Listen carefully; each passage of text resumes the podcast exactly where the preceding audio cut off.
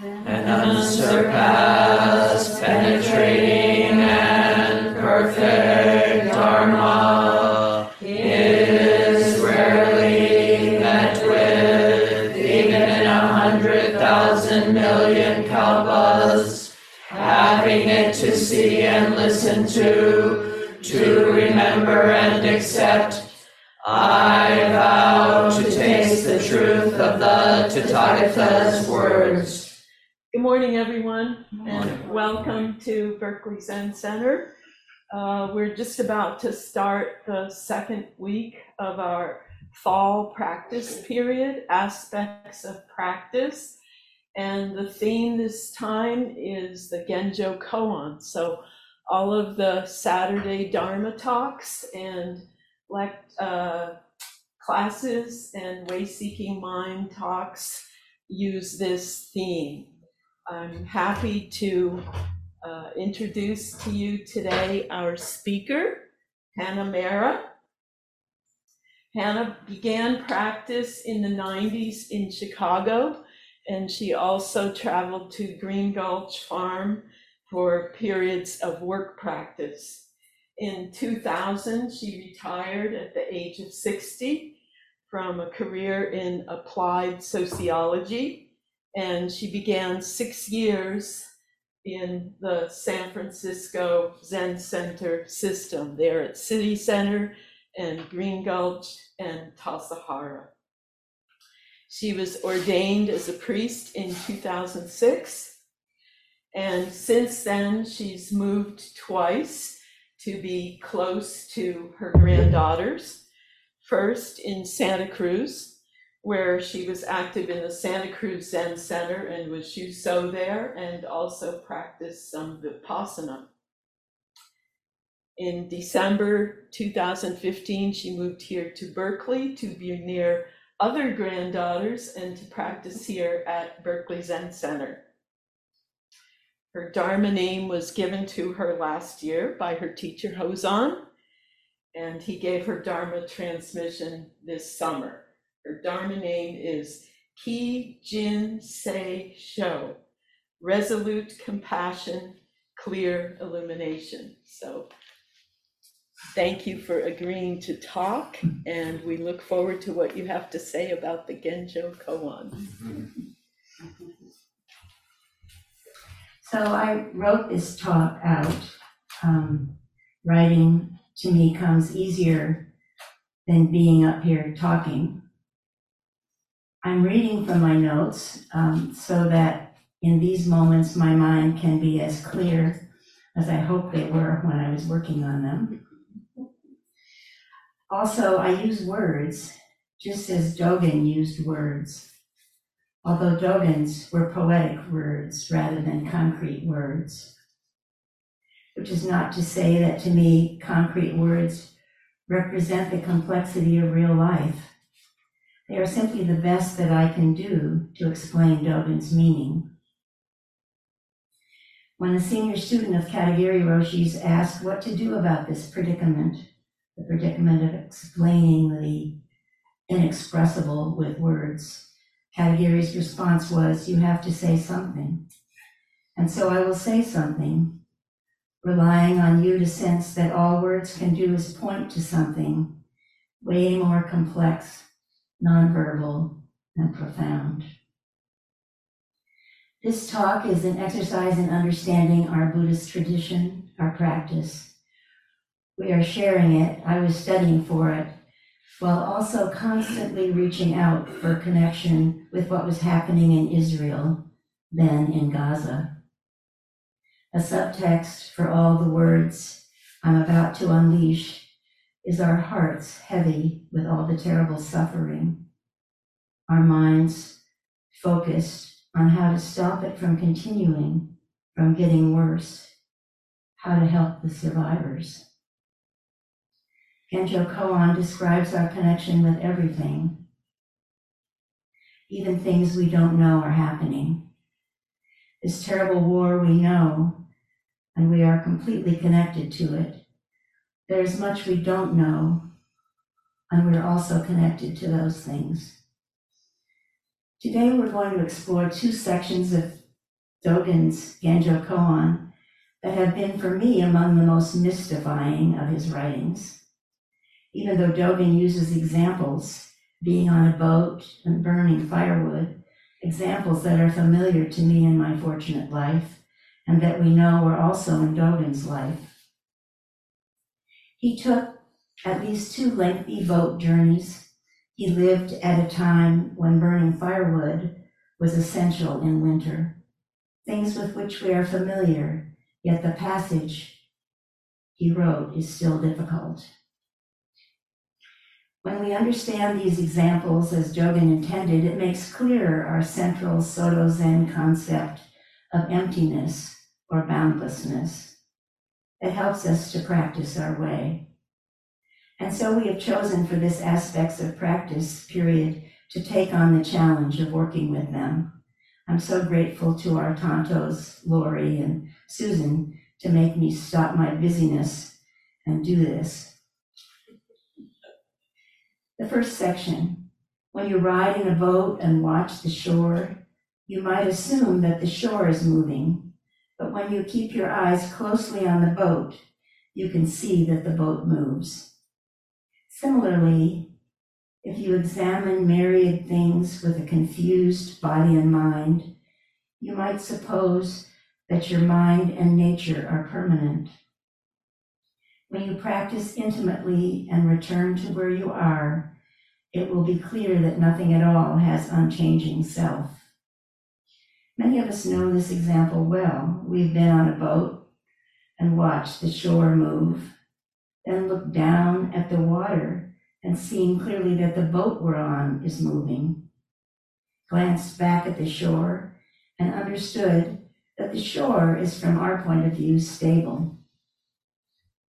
However, our core Buddhist understanding is that everything, everything, the shore too, is completely interconnected, boundless, without boundary between one thing and another, and ever-changing.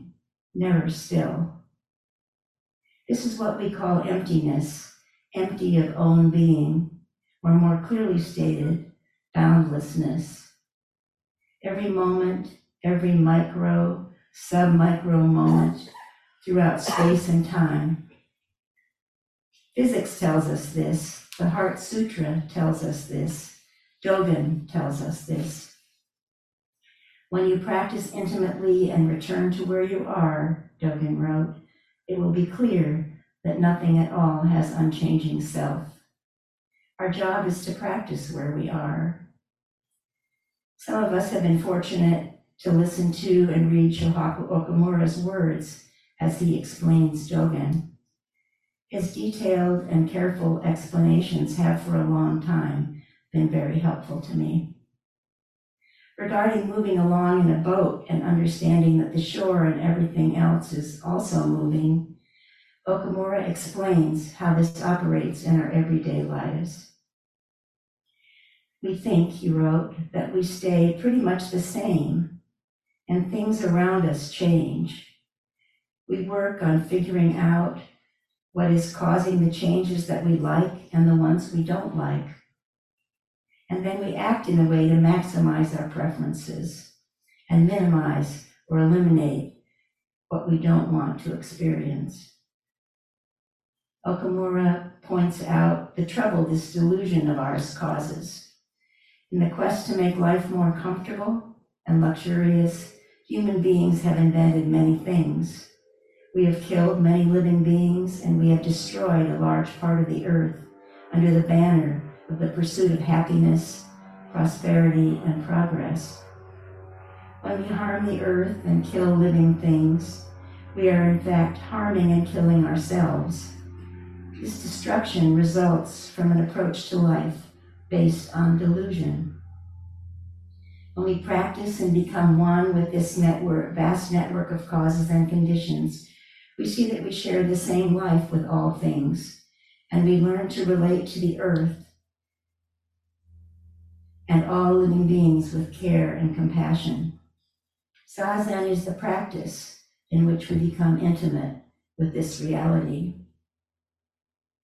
Okumura quotes a passage from Dogen's Zenki, When we are riding in a boat, our body and mind, self and environment are all essential parts of the boat.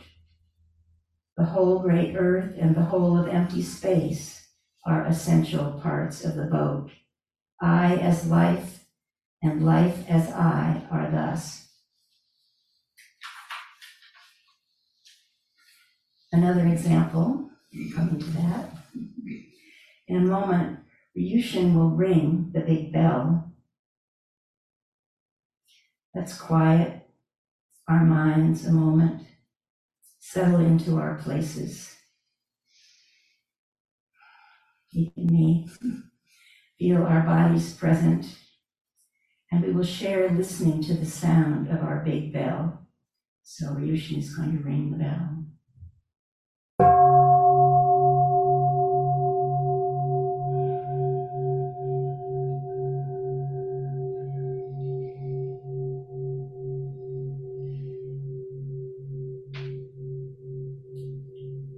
When the bell rings, the bell makes the sound, the mind makes the sound, the entire universe makes the sound. All these are expressions of reality. Settle again. When we settle where we are, open ourselves to ever-wide reality. Again, we experience the bell making the sound, our mind discerning the sound, the tolling outward to everywhere of the sound. This is non-thinking that Dogen referred to in his meditation instruction. So let's try one more time.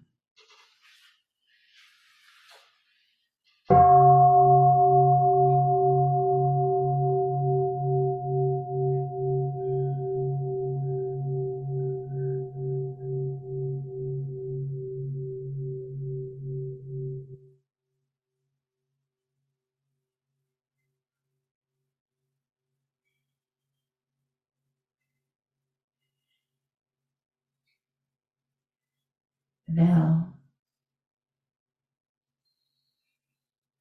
becoming one with all space, here, everywhere. These words of Dogen and of Okumura explaining them open us to the spatial relationship of all life. It is here and everywhere. Next, Dogen wrote, firewood becomes ash, and it does not become firewood again.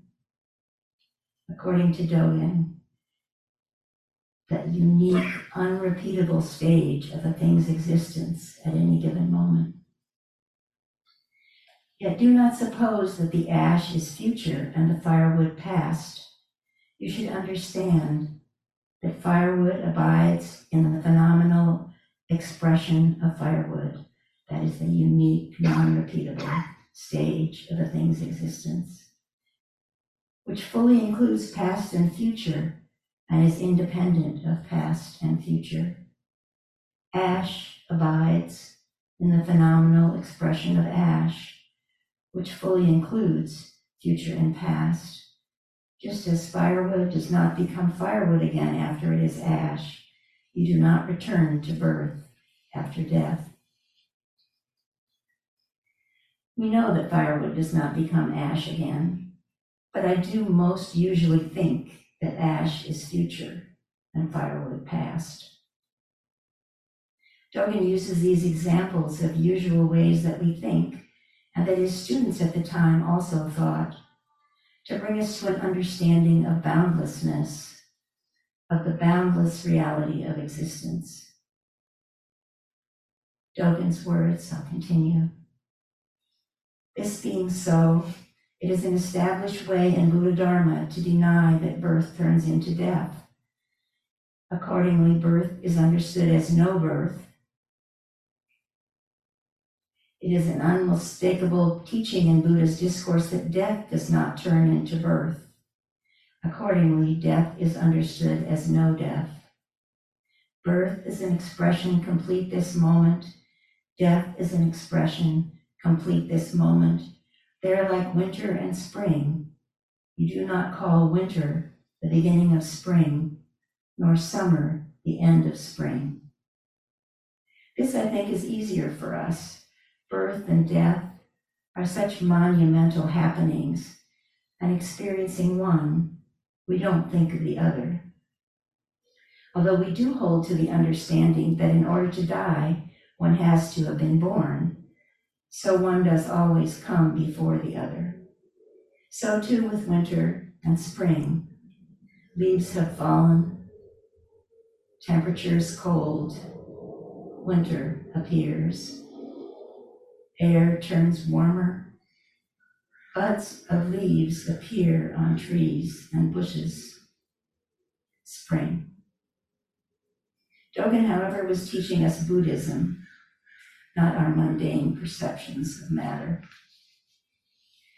In the first section, he was teaching about the boundlessness of space. In the second, the boundlessness of time. Okumura wrote, "This section of Genjo Koan is one of the source writings that explains Dogen's idea that time, time and being are identified with each other." And Dogen explains this in his fascicle Uji, Being Time. Here is Okumura's explanation. Thank goodness for that. Dogen compares life and death to firewood and ash. Seen from our usual view, an acorn sprouts and grows gradually over a long period of time until it becomes a big tree. When firewood is needed, the tree is cut down, split into pieces, and the pieces are stacked. When the pieces are dry, we call them firewood. And when we burn the firewood, it becomes ash. We think of human life and death in the same way. I was a baby. I grew up for about twenty years, and then I stopped growing. I will live as an adult for some time, and then continue to get older and older until I finally die. Remember, these are Okumura's words. He continues, commonly, we think of time as a stream that flows like a river from the beginningless past to the endless future. We believe that individuals are born and appear in the stream and later die and disappear from the stream. We think, the stream of life has been flowing before my birth, and it will continue to flow after my death. This is the way we usually think. Of course, we think this way, this way. Yet this is not the true nature of life and death.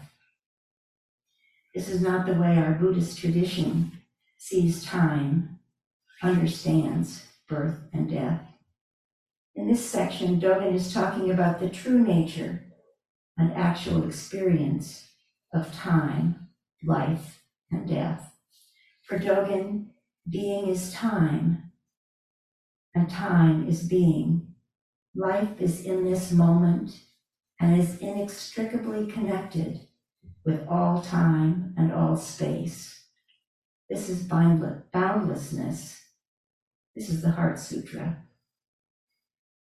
According to Dogen, as Okumura explains it, a tree, firewood, ash, and all things in existence have their own time or Dharma position, and at each Dharma position, this being has its own past and future. For example, when a tree is in the Dharma position of a tree, it has its own past as a former seed and its own future as firewood. When firewood is in the Dharma position of firewood, it has its own past as a tree and its own future as ash. When ash is in the Dharma position of ash, it has its own past as firewood and its own future as something else. Nothing is simply linear. At each point, all is interconnected. Not so that each Dharma position has its own length of time. And here is where, to me, it gets very interesting. Okumura wrote, in reality, each stage or Dharma position of living and dying can only be experienced in the present moment, and the present moment doesn't have any length. A length of zero, that is, the present moment is empty. The present moment is the only moment we experience, because the past is already gone and the future has not yet come. There is always some gap between the actual experience of the present moment and our thoughts about the present moment and how we define it. The present moment is ungraspable, even though it is the only, only the actual moment of existence. Yet, we open the hand of thought in Zazen, and we let go of our story and sit right here, right now, in the present moment. All things change. All things are simply collections of the disparate elements of life in a position of time. Charlie Picorni, once now a teacher at Brooklyn Zen Center, was director of Tassajara when I arrived to live there in the spring of two thousand. Yikes, over twenty-three years ago. His teaching, I thought I was old then, pretty funny. uh, his teaching on Genjo Koan, given in a talk much more recently at Green Gulch, is helpful to me. Here's what stood out for me in his talk. Self happens in every moment.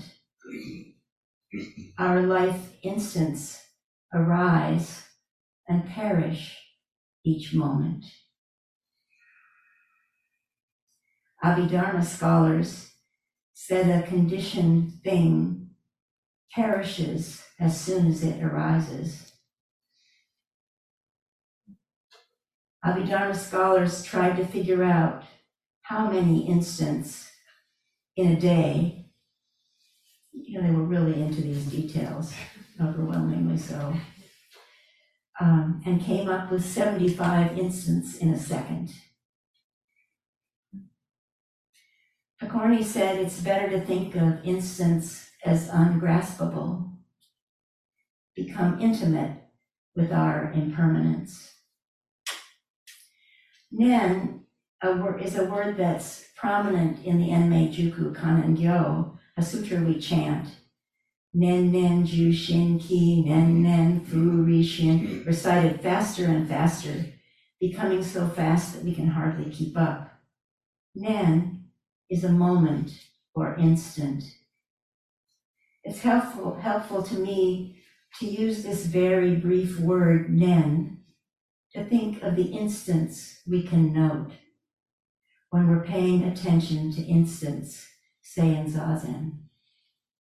Nen, nen, nen, one after another.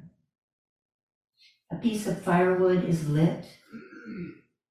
Fire catches and becomes flames. This and all life is radically impermanent. A, team, a term I got from Picorni's talk. A small piece of the firewood receives and holds the flame, warms, burns, fed by oxygen, passes, passes it on to the next piece. The firewood, inseparable from all life, dries, crackles, smokes, section by section, burns, stops burning, is warm for a while, cools, all in moments of time. I hope these words give you a taste of reality. As Ryushin gave us the sound of the bell to think about space, I was thinking about examples akin to burning firewood, intimately, to experience with you time. My favorite was lighting a sparkler right here in the zendo. because I knew that would create such a fuss about danger and stuff. Um, the second idea was to set up, like Hozan does, with the conclusion of our New Year's celebration, a fireproof container with a Presto log that after our closing chant and announcements, we could all go outside, light it, and watch very closely the burning, the catching, the moving, the burning of the log, and experience time. A tad complicated. And so instead we have words, and we also have our bell. Ryushin's going to pick up the striker. We, she, the striker have our own connections through space. And also to focus on with Dogen, this section of Genjo Koan, this moment time, Ryushin approaches the bell with the striker, moving through space but also time, completely, multiply interconnected through time, a complex story if we attempted to tell it, only including what our and Ryushin's minds can imagine. There is the time of anticipation and of movements toward ringing. She rings the bell.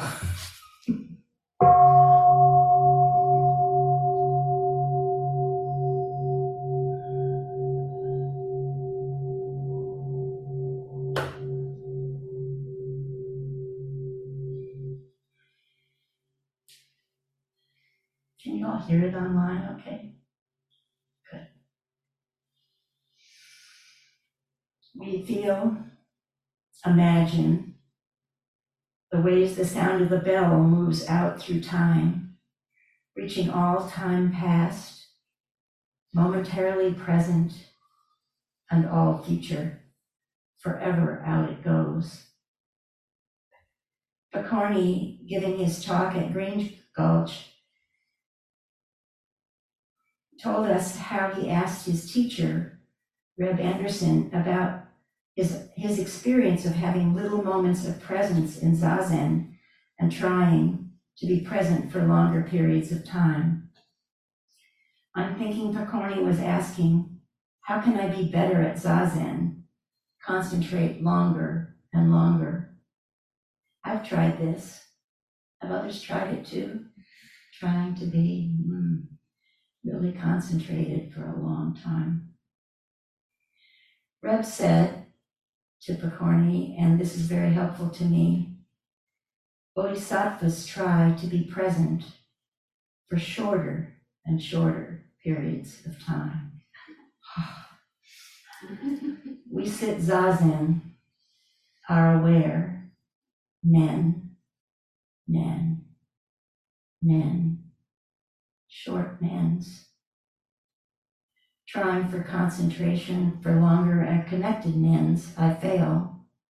How helpful it is to accept the short moment of this instant of time, and then the next one.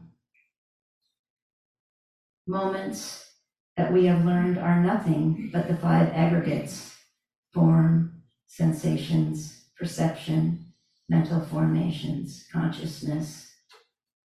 Then, when we're still and pay attention, that's all we have. Shohaku Okumura, in his talks, in his writing, consistently credits his teacher, Uchiyama Roshi. Toward the end of his teaching on the instance of firewood and ash, he writes that as Uchiyama Roshi was approaching the end of his life, he was studying his death, studying death, and writing poetry. Here's one of those poems, which I never could have understood before studying this. So let's see if we got it. Water isn't formed by being ladled into a bucket.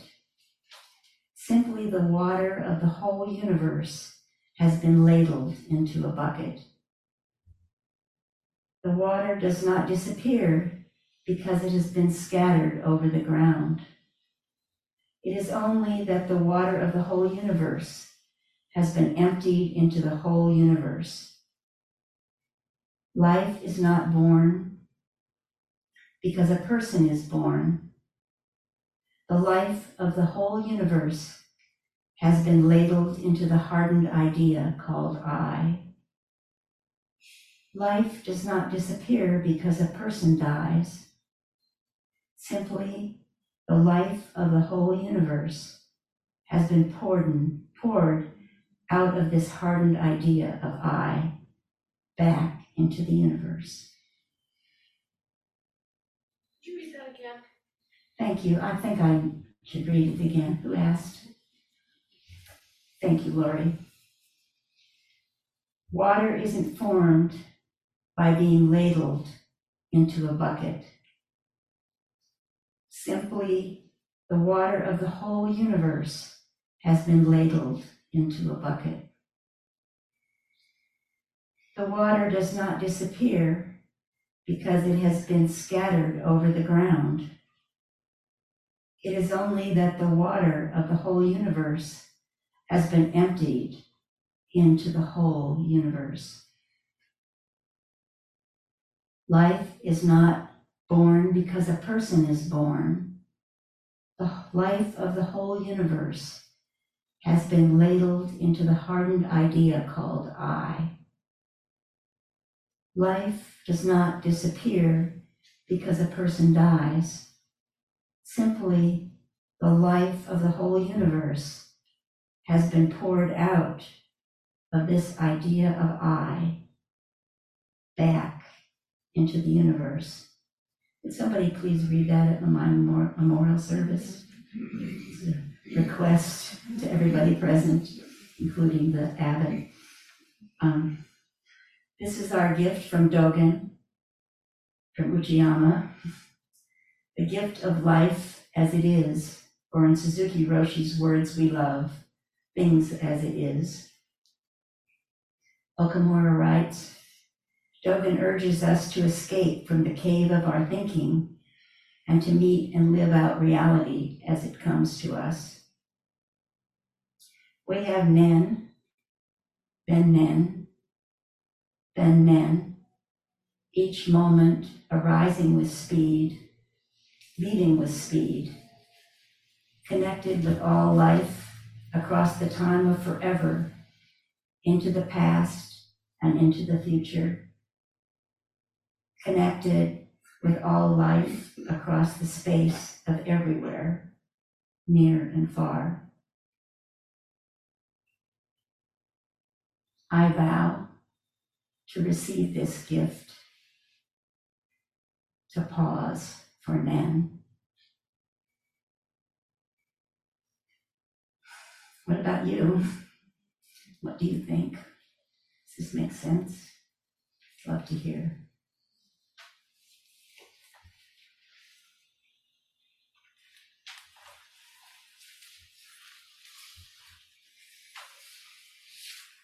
And you out there? If you have any questions, just uh, raise your hand and I'll bring the mic over.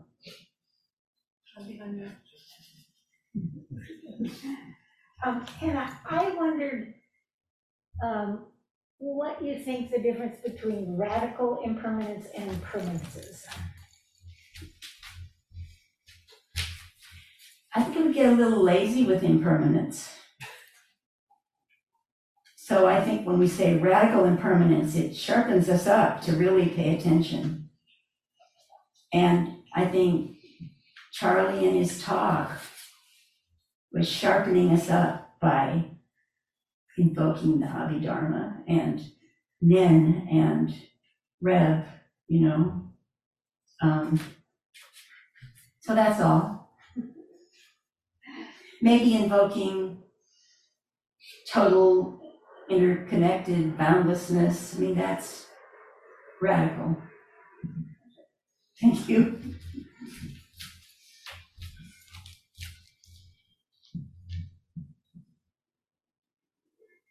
Abbott, did you want to say anything? Nothing. Nada. Thank you. Thank you.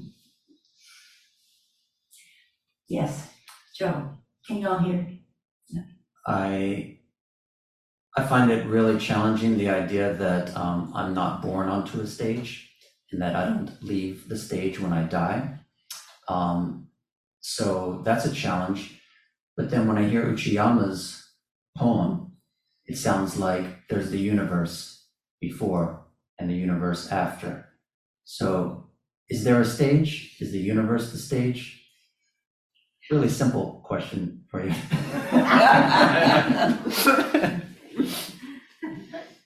Well, a stage is a delusion, right? I mean, we think we have all these delusions. We think we live in this little limited deal and that we can do whatever we want. Like Okumura was suggesting, oh, I think I want to eat meat. I think that sometimes, you know, I think I want to build something of wood, which means where are those trees that are going to be cut down for? I mean, I think I want to throw away some stuff in a careless way that it could get out into the world and hurt things. I mean, even burning the Presto log would, you know, not be so good. That we only do it once a year and not. We're not, we're not using Presto logs anymore. Oh, what are we using? Uh, wood.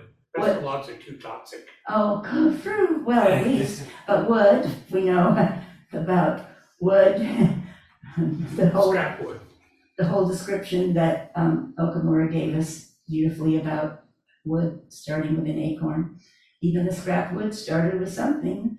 I mean, we, we do this, we have to do this to live, but we also need to like kick the notion that we're separate, because I think a stage means, to me, we've got this limited life and no separation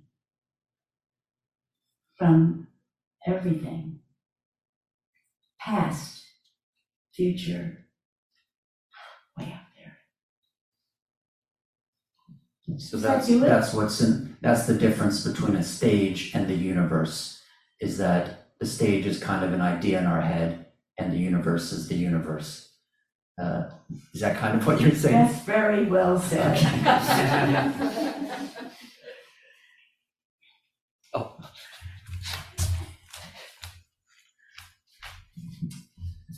So the, the last conversation brought me to uh, just painful question. Um, so right, we can't, we're constantly consuming things, using things that were born, uh, and sometimes we use them mindfully, sometimes we use them thought, thoughtlessly. Uh, so we burn wood, we eat things that have been living one way or the other. Um, to come back to the terrible conundrum of Israel and, Israel and Gaza. Um,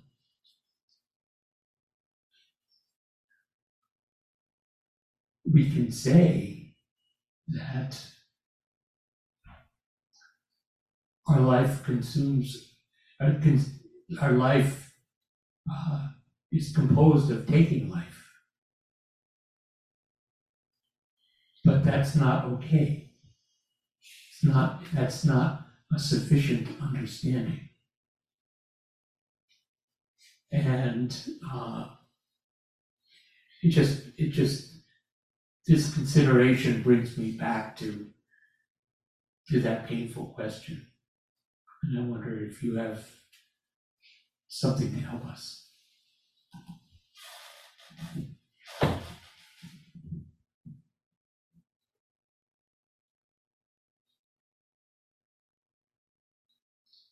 I'm hoping that in moments of Nen, Nen, Nen, we're not forgetting what we know is going on. And not forgetting that things are going on we don't know.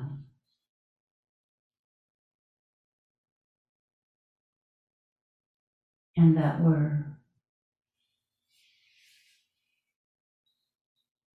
not forgetting pretty often to be sending out prayers.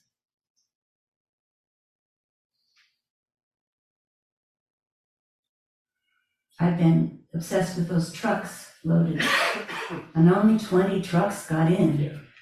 And the roads were bashed, so it was hard, and prayers for people and trucks and roads and people in tanks, sitting, waiting. Families everywhere who love those people. And everywhere in the world that we don't know where. So important with men's to um, hear the cries of the world.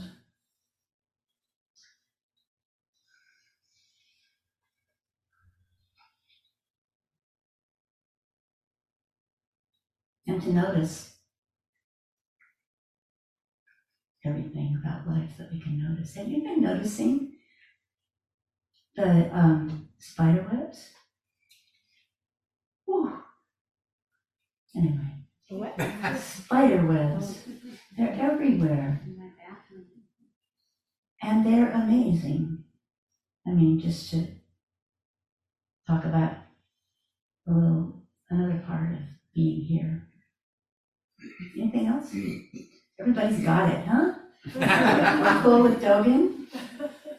We'll never be mystified by firewood becomes ash and does not become firewood again. But it's all. Okay. I uh, I, re I really enjoyed your talk.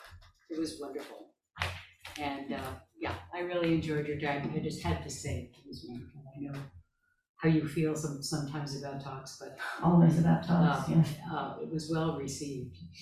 Um, I have been having an experience in the last few weeks um, of making a decision to fix my house up so that I may change where I live. And in that process, I'm patching things up. So I have painters, surrounded by painters, taking all my precious artwork or uh, masks from South America or um, puppets from Thailand or whatever off the walls, and now I have blank walls. And I've been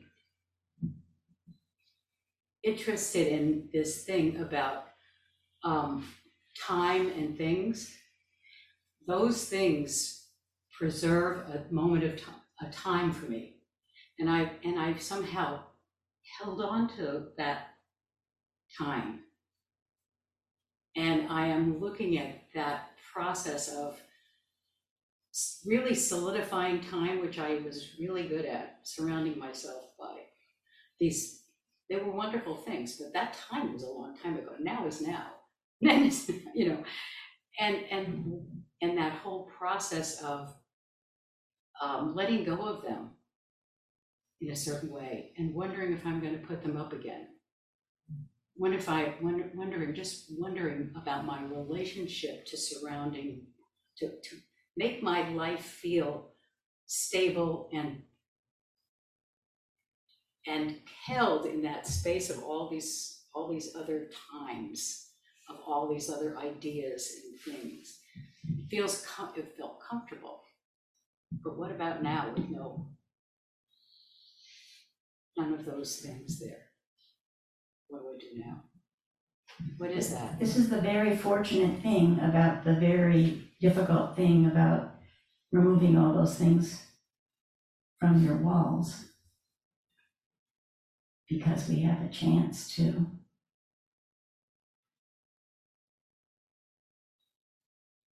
see that things are fluid. Think about all those people who had to leave their homes, whose homes got wrecked on both sides of the Gaza border. Yeah. It's kind of like it, you know. Yours are, your, those things are safe, though, your things are safe, and you can make a decision, but it opens up for you, opens up for us all. I mean, even when things are still on the wall and we look at them, hmm, there's some thoughts that come, you know, with these old things. Thank you.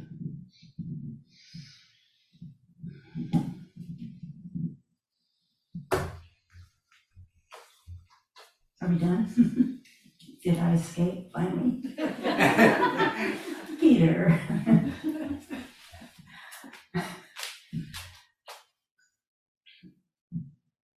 Thank you for your talk. This is very helpful.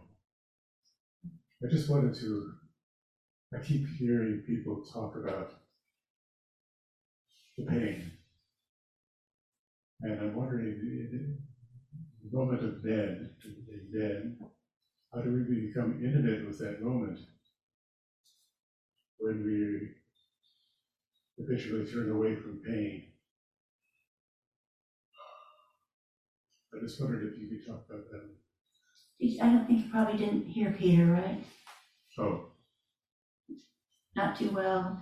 Oh. He's, let me try, Peter. Um, some moments are painful moments. And yet we tend to turn away from pain. As an alternative, perhaps we could become intimate. It seems like the, it seems like the, the way through, so to speak, is to become intimate with that, the qualities of that moment. The way, the way through is to become intimate with the quality of that moment, even, of course, the painful moments.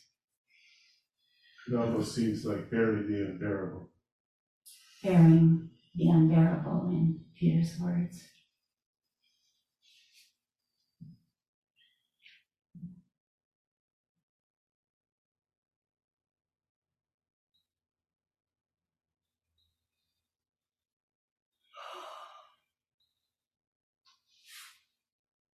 If we could believe it made the pain easier, we could try. What do you think?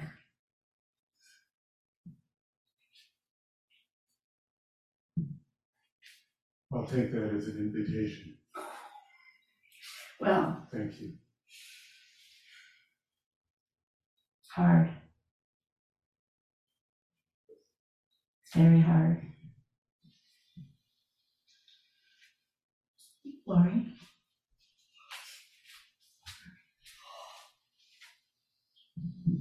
Yeah, it was just, Peter reminded me of that Tibetan Tonglen practice of actually breathing in, and other, you know, we don't know whether we can relieve anybody's pain or not, but the feeling of being willing to bear, breathe, breathe in pain and breathe out ease.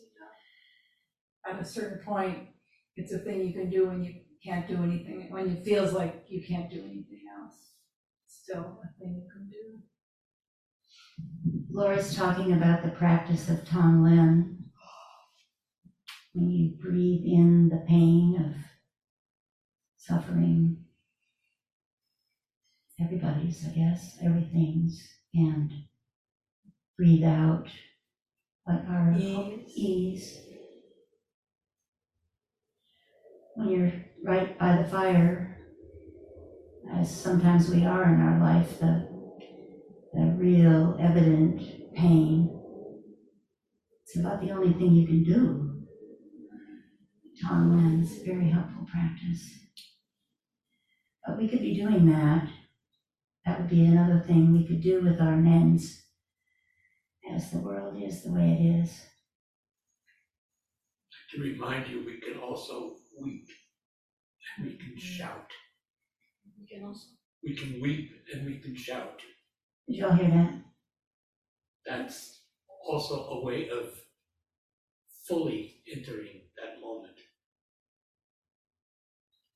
If I did that in my apartment, so close to other apartments. Do it in your car. With the windows up. Okay. Thank you for your talk. over here. Um, maybe also, after you mentioned Nen, Nen over and over, does bring up the image of Juku Kanan Gyo, which is a text about passion, about Kanan, about having a way to meet all those nens, um, as far as I know. And yeah, uh, all I can say is even even my worst sit, whatever that means, reminds me, what else can you do?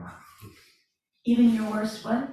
Even my worst sit, whatever that means, reminds me, what else can you do but be there with all those tens? Yeah, yeah. Marley mentions that the Juku Kanan Gyo is also about compassion.